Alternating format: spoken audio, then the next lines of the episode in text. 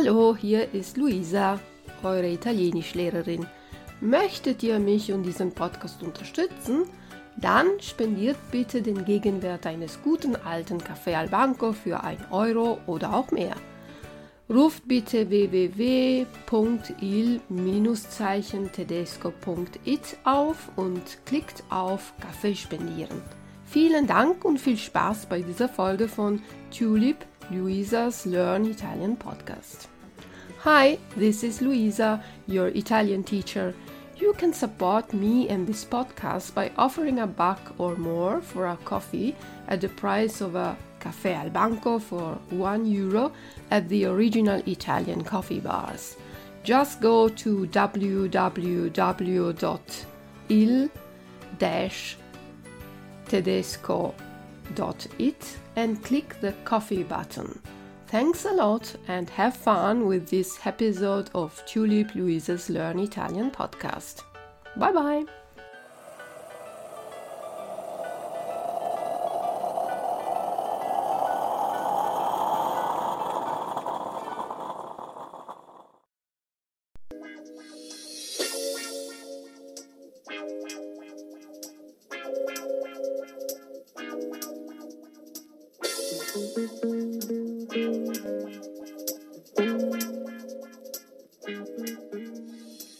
Buongiorno cari amici amanti dell'italiano e benvenuti al podcast numero 69.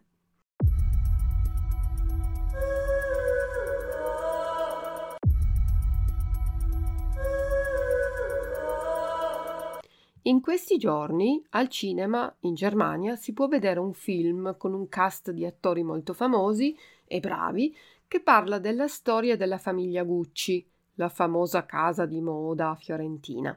Era un nome dal suono così dolce, così seducente. Sinonimo di ricchezza, di stile, di potere. Protagonista del film è Lady Gaga, che interpreta il ruolo di Patrizia Reggiani, la moglie di Maurizio Gucci, nipote di un noto stilista e proprietario della Gucci. Ieri sono andata al cinema a vederlo e mi è piaciuto molto, perciò ho deciso di parlarvi di questa storia, basandomi soprattutto su quello che la stessa Patrizia Reggiani ha detto durante un'intervista fatta da una giornalista molto brava che si chiama Franca Leosini. Franca Leosini ha intervistato la signora Reggiani due volte, la prima volta nel 2002 e poi nel 2013, quando la Reggiani era in carcere, in prigione. L'intervista è stata trasmessa dalla televisione italiana in un programma che si chiama Storie maledette e che si può vedere su Rai Play.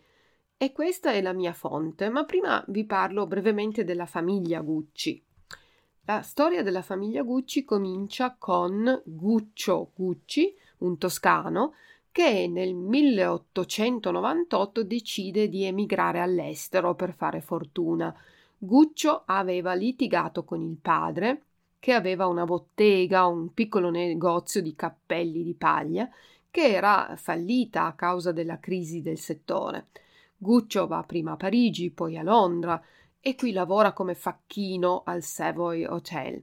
Qui è circondato dal lusso, sempre a contatto con gente molto ricca, si abitua a vedere il lusso e ad avere un grande senso del gusto e dell'estetica.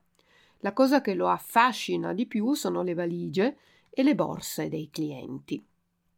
Dopo quattro anni torna a Firenze e sposa Aida Calvelli, che lavora nella sartoria del padre.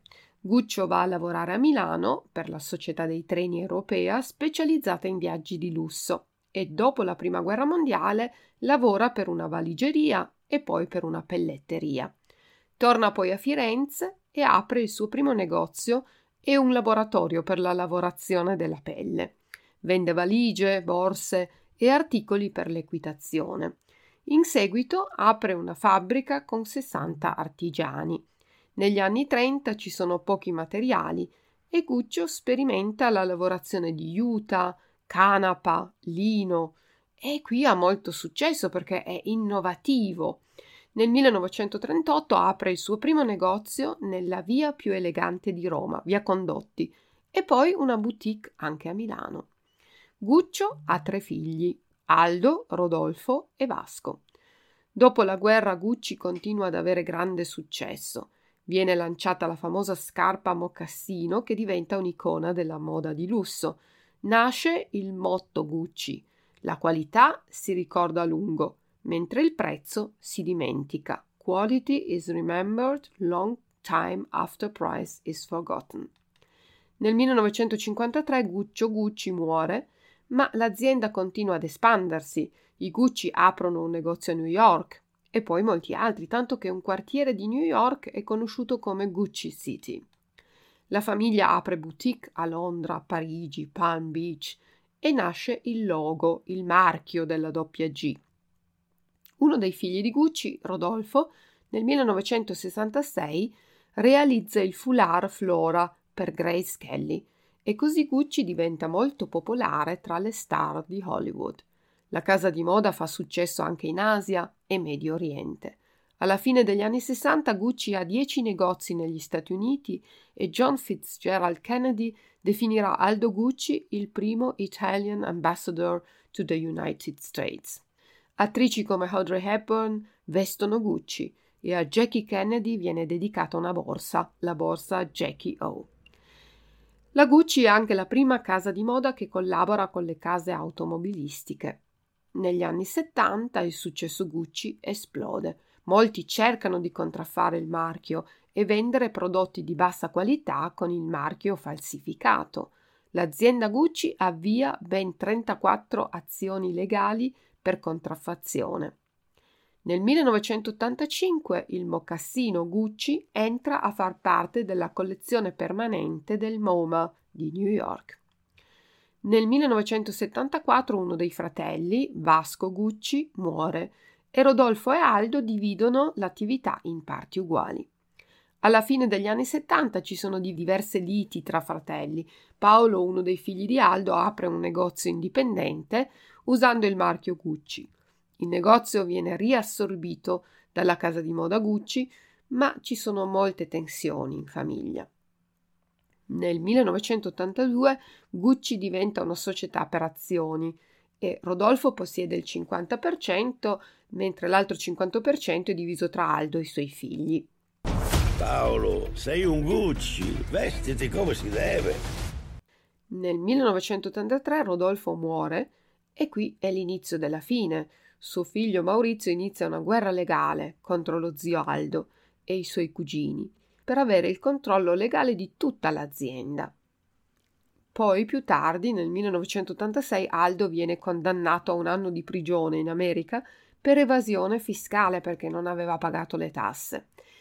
E nel 1988 il 47,8% di Gucci viene venduto al fondo di investimento Invest Corp, che possiede poi il 100% delle azioni e nel 1993 estromette del tutto la famiglia toscana dall'azienda.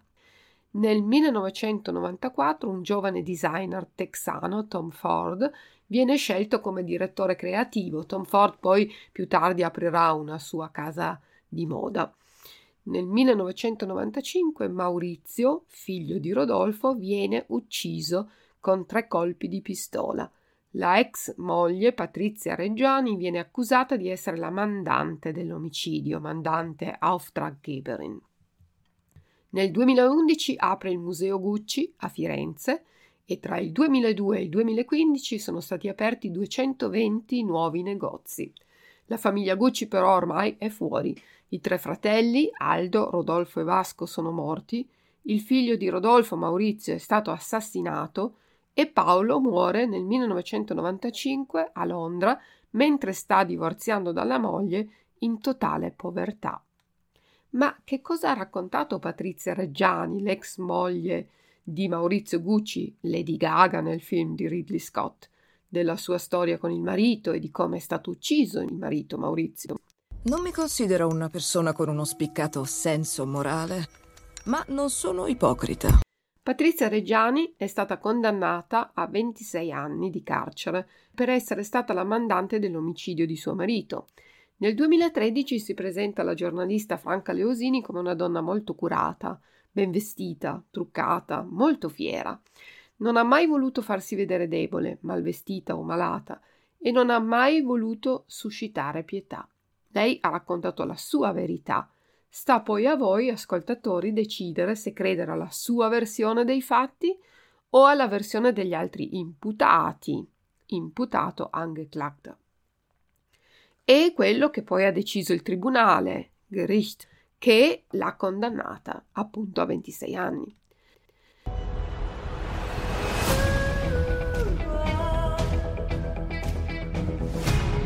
Lo sai tenere un segreto? Nel nome del padre, del figlio e della famiglia Gucci.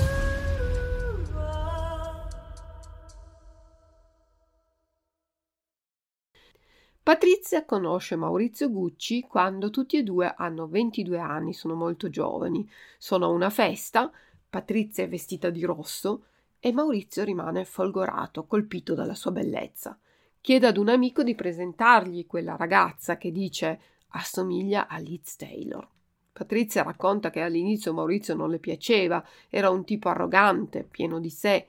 Cominciano però ad uscire insieme e conoscendolo si rende conto che è una persona deliziosa, adorabile. Il padre di Maurizio, Rodolfo, non l'accetta in famiglia. Secondo lui Patrizia arriva da una famiglia che non è allo stesso loro livello. Il padre di Patrizia è un imprenditore, ma non appartiene all'alta società e così non va neanche al loro matrimonio. Ti sei scelto una vera ribelle. È dinamite pura. Un anno e mezzo dopo, però, quando Patrizia e Maurizio hanno una bambina, Rodolfo torna e le chiede scusa e comincia a coccolarla, a volerle bene. Il matrimonio è felice, è un matrimonio da favola. Dal 1972 al 1985 Patrizia e Maurizio fanno una vita meravigliosa. Hanno casa a New York, St. Moritz, Acapulco, frequentano la bella società, comprano oggetti di lusso e quando Patrizia chiede a Maurizio di regalarle una barca, lui le regala il Creole, la più grande e lussuosa barca a vela del mondo. Maurizio è un marito molto generoso e anche affettuoso. Poi c'è la svolta. Nel 1983 muore il padre Rodolfo e da qui, secondo le parole di Patrizia, Maurizio cambia completamente carattere. Si sente improvvisamente libero di fare quello che vuole. Sempre secondo le parole della Reggiani, Maurizio licenzia, manda via dall'azienda tutti i manager che aveva scelto il padre e mette la casa di moda in mano ad estranei che non capiscono niente di moda. Lei cerca di intervenire, ma lui le dice che non ha bisogno di una presidentessa. In Gucci chi decide sono io. Non è un affare per donne. Ricordatelo. Che adesso non ha più bisogno di lei. Quando Maurizio deve andare a Firenze per assistere ad alcune sfilate, manda il medico che aveva curato suo padre a dire a Patrizia che non la vuole più, che lui non sarebbe più tornato a casa. La signora Gucci descrive l'ex marito come una persona straordinaria all'inizio, ma fragile, debole. Per citare le sue parole, dette anni prima ad un'amica, Maurizio è come un cuscino, porta l'impronta di chi ci si siede sopra. I due si dividono e poco dopo c'è la separazione nel 1985. Anni prima, nel 1976, Patrizia, su consiglio di un'amica, era andata ad Ischia, alle terme, per fare una cura dimagrante e qui aveva conosciuto Pina Oriemma, detta la maga. Le due erano poi diventate amiche. Con lei Patrizia poteva parlare, si fidava. Pina è una persona molto aperta, simpatica e riesce a sdrammatizzare i problemi di Patrizia. Pina vorrebbe aprire un negozio Gucci a Napoli e così Patrizia la fa conoscere a Maurizio, che le affida il negozio. Secondo la versione di Patrizia, i Gucci danno a Pina il negozio gratis, mentre Pina dice che lo ha pagato, gli dà dei soldi. Non lo sappiamo. Comunque, in questo periodo Pina è importante per Patrizia. Tra dei due c'è una grande amicizia. Ma Pina, con il passare del tempo, comincia ad avere grandi difficoltà economica. Ha venduto molta merce a credito, che non le è più stata pagata e adesso ha debiti per 150 milioni di lire. E per aiutarla Patrizia le propone di venire a Milano. Nel 1992 Patrizia viene operata per un tumore al cervello. È stata per lei un'esperienza terribile. In questo periodo lei spera che Maurizio torni da lei e spera di poter ricominciare. Vicino a lei però rimangono solo le figlie e la mamma. Lui non si vede. Patrizia sta scrivendo un libro sulla sua vita, ma dopo l'operazione subita per il tumore al cervello ha problemi di memoria. Patrizia propone a Pina di salire a Milano e aiutarla nella stesura del libro. In cambio Patrizia le paga il soggiorno in hotel a Milano e Pina può così allontanarsi dai problemi di Napoli. Ecco, l'operazione al cervello uh, e questo periodo molto brutto per Patrizia e il fatto che Maurizio non le stia vicino sono per lei un colpo molto duro. Questa cosa la fa molto arrabbiare. E Patrizia fa un errore. Lascia un messaggio furioso sulla segreteria di lui, dicendo che lui si fa disprezzare dalle figlie. Maurizio per lei è solo un'escrescenza deforme, un'appendice dolorosa da dimenticare. E finisce il messaggio con le parole L'inferno per te deve ancora cominciare. Questo messaggio sarà usato durante il processo contro di lei perché è una prova che Patrizia vuole suo marito morto. Nel 1994 c'è il divorzio. Patrizia dice che la cosa non l'ha fatta soffrire di più. Ecco, l'ha fatta soffrire più il disinteresse di Maurizio per le loro figlie. Ecco, una cosa è il rapporto tra loro due che sono adulti, ma un'altra cosa è il rapporto che c'è tra un padre e le figlie e Patrizia ci soffre molto. Al processo questo viene visto come un importante momento. Patrizia dice che economicamente lei sta molto bene, Maurizio le aveva riconosciuto un miliardo e mezzo e in più tutte le spese per le figlie, tutti i viaggi. Ecco, non è eh, per questioni di soldi che lei è arrabbiata, ma proprio perché eh, Maurizio non si era in più interessato alle sue figlie. Telefonava alle figlie solo ogni due o tre mesi. Un altro grave colpo per Patrizia è il fatto che Maurizio nel 1993 vende l'azienda perché è pieno di debiti e questo durante il processo è stato visto come un altro movente, Grund movente, per uccidere il marito. Lei dice che assolutamente no, se fosse questo il motivo allora lo avrebbe ucciso prima che lui vendesse la Gucci. È una pazzia. Chi si crede di essere? È ora di gettare la spazzatura. Patrizia ammette di aver fatto molti errori. In prigione lei si dichiara non colpevole e dice è diverso da innocente. Lei dice non sono innocente, ma non colpevole. Questo perché ha fatto molti errori. Già da molti anni Patrizia andava in giro a chiedere a tutti amici, conoscenti di trovarle un killer per ammazzare il marito. Questo, secondo la Reggiani, è stato un errore, ma si trattava solo di parole. Quale moglie non ha detto nella sua vita vorrei ammazzarlo, parlando del marito? Sono cose che si dicono, ma poi non si fanno. Queste parole, però, non sono state l'unico errore di Patrizia. Infatti, nel 1991 offre alla sua governante e al suo fidanzato 2 miliardi di lire per uccidere Maurizio.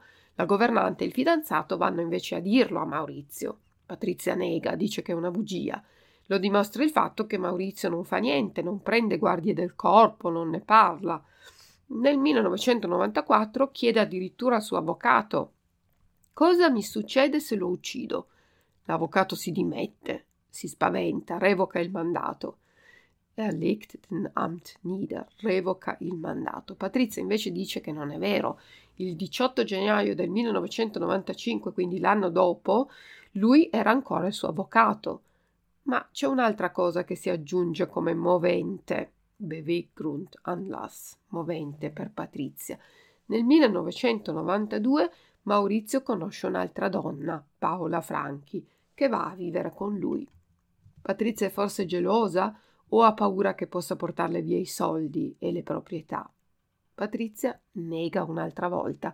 Dice che lei sa che Maurizio non vuole più sposarsi, non è gelosa. E poi anche lei ha un altro uomo. Lei è solo arrabbiata perché Maurizio non si interessa alle sue figlie. Come dicevamo, l'amica di Patrizia, Pina, nel 1994 si trasferisce a Milano per scappare dai suoi problemi, dai suoi debiti che ha a Napoli. Secondo Patrizia, Pina ha 150 milioni di debiti Pina invece parla solo di 60-70 milioni. Anche in questo caso ci sono due versioni. Patrizia dice che presta i soldi a Pina per permetterle di pagare i debiti, mentre Pina al processo dirà che quei soldi erano l'anticipo per uccidere suo marito, il pagamento per l'omicidio. L'avvocato di Patrizia dice che Pina aveva emesso alcuni assegni post datati, Fodatiet checks, a garanzia del prestito e che non possono essere un acconto per un ordine di omicidio dei, dei, degli assegni post-datati. Chi fa una cosa del genere? No. Pina invece dice: no, quei soldi erano i soldi che avevamo concordato per uccidere Maurizio. Ecco, in questa storia entrano anche tre uomini. Ivano Savioni, un portiere d'albergo in difficoltà economiche, Benedetto Ceraulo, operaio di un'azienda chimica, e Orazio Cicala, ristoratore fallito con diversi debiti di gioco. Secondo la testimonianza di Pina, questi sono uomini che lei mette in contatto con Patrizia per eseguire l'omicidio. Il 27 marzo del 1995 Maurizio Gucci viene ucciso con tre colpi di pistola davanti allo stabile della società e anche il portiere viene ferito. Per questo omicidio vengono accusati Patrizia Reggiani, mandante dell'omicidio, l'amica Pina accusata di essere l'intermediaria, Vermittlerin, Ivano Savioni come organizzatore, Orazio Cicala autista e complice e Benedetto Ceraulo come esecutore, Vollstrecker, come killer. Pina Auriemma dirà che Patrizia aveva dato 500 milioni a lei e agli altri tre uomini per uccidere Maurizio, passando appunto come intermediaria. Patrizia invece dirà di essere stata ricattata a Prest. Anche nell'intervista continua a dire che i quattro l'hanno minacciata di fare del male a lei e a sua figlia se non pagava. Patrizia paga 500 milioni, ma i quattro vogliono di più. Patrizia paga altri 100 milioni. Lei dice per paura. Non è andata a denunciare i quattro alla polizia, perché aveva paura che facessero del male alle figlie. Pina e i suoi complici invece dicono che i 600 milioni erano il prezzo per togliere di mezzo Maurizio. Un'altra cosa che renderà sospetta Patrizia è che il giorno in cui Maurizio viene ucciso, lei scrive sul suo diario la parola Paradeisus, paradiso. Gli inquirenti Ermittler la vedono come prova che lei è collegata all'omicidio mentre Patrizia dirà che si era appuntata il nome di una tecnica pittorica, Paradeisus è una tecnica pittorica che voleva utilizzare per decorare la sua nuova casa. C'è poi un'altra cosa che rende sospetti gli inquirenti. Patrizia conosceva Ivano Savioni. Pina dice che si erano incontrati per organizzare il delitto. Patrizia invece dice che si erano incontrati perché volevano fare affari insieme. Lo giustifica come incontro di lavoro perché Pina le aveva chiesto di aiutare un suo amico in difficoltà economiche, Ivano, e siccome Patrizia aveva pensato di portare il nome Gucci nella ristorazione e fondare Gucci Gourmet, si pensava di trovare un lavoro per Ivano nel campo della ristorazione, metterlo a lavorare per la Gucci Gourmet. Questi incontri erano incontri di lavoro. Ma Patrizia fa ancora un altro errore chiede a Savioni di conoscere il secondo complice, ma questo lei lo ha sempre negato. E poi, anche dopo il delitto, continua ad avere contatti con l'amica Pina, cosa che risulta molto strana alla polizia. Se veramente l'amica l'aveva ricattata, erprest, allora sembra molto strano che Patrizia continui a telefonare a Pina, ad avere un rapporto di stretta amicizia il rapporto tra ricattato, appresta, e ricattatore, appressar, di solito non è buono, anzi il ricattato cerca di nascondersi, di andare via eh, dal, da chi lo ricatta eh, e di fuggire da chi appunto lo ricatta. Patrizia invece continua a telefonare a Pina e queste telefonate vengono intercettate il tono continua ad essere di grande amicizia. Patrizia si giustifica dicendo che aveva paura e cercava di tenerla buona. C'è poi una telefonata tra le due amiche che risulta strana. Mi sembra opportuna una punizione esemplare. Pina e Patrizia parlano di soldi. Pina al telefono si lamenta perché i suoi debiti ci sono ancora e chiede a Patrizia di darle i soldi. Secondo Pina, Patrizia ancora non le ha dato i soldi promessi. Patrizia nella telefonata però non risponde, non dice all'amica ma guarda che io i soldi te li ho dati, perché me li chiedi? Patrizia spiegherà poi che non gliel'ha chiesto perché Pina le aveva detto di essere intercettata dalla polizia e le aveva detto di rispondere in modo vago, di non dare informazioni, in questo modo se la polizia intercettava Pina non avrebbe mai saputo che Patrizia le aveva dato dei soldi e non sarebbe mai arrivata a, a Pina, non sarebbe mai stata sospettata. Patrizia si difende dicendo che aveva scritto una lettera da consegnare ad un notaio dove lei dichiarava che se le sarebbe successo qualcosa la responsabile era Pina. Purtroppo però la lettera viene aperta e quindi non ha più nessun valore legale. Pina invece racconterà alla polizia che Patrizia le chiede, attraverso un'amica, quando già Pina è in carcere, le chiede attraverso un'amica di prendersi la responsabilità dell'omicidio in cambio di due miliardi di lire. A questo punto Pina decide di andare alla polizia e raccontare tutto. Il 31 gennaio del 1997 Patrizia viene arrestata e nel 1998 viene condannata a 29 anni di carcere, come anche Orazio Cicala. Benedetto Ceraulo viene condannato all'ergastolo, lebenslänglich, come esecutore. Pina Auriemma a 25 anni e Ivano Savione a 26 anni. Le pene, Strafen, le pene sono poi state ridotte Patrizia sconterà poi poco più di 16 anni e viene poi affidata ai servizi sociali, Sozialdienst. Deve poi lavorare per una ditta di bigiotteria di lusso. Nel 2014 dichiara di voler tornare a lavorare per la Gucci nel settore creativo, dichiarandosi ancora la signora Gucci. Gucci è un animale raro e bisogna proteggerlo. Proteggerlo da chi?